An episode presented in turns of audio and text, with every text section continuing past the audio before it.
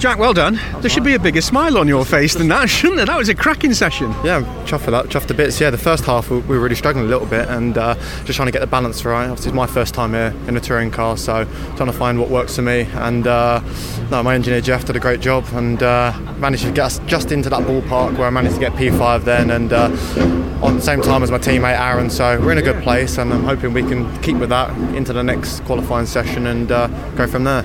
That wasn't a flash in the pan either. I was looking at your lap times and they were consistent, and, and the, it seemed like the car and the track was coming to you. Look at that! Congra- congratulations from from Aaron Aaron Smith there. But the times are coming to you. There was some good consistency in your times there. Yeah, no, I've uh, loved this circuit for years, and uh, it's kind of been nice because the last three rounds I've done kind of Croft, Thruxton, Knockhill. I haven't been there since 2014-15, so the first session is always same as this one. It's hard to get into the mix, and then session two is where I always felt like I was on a back foot with them circuits. Where here I kind of know it like the back of my hand, and uh, I can really get grips with it. So we're in a good place. I'm hoping it stays like that for qualifying, but I know P5 will possibly be out of reach in qualifying, but I just would like to get under that in, into the teens. That would be good for me, and uh, we can work on it from there. Some fresh tyres for qualifying.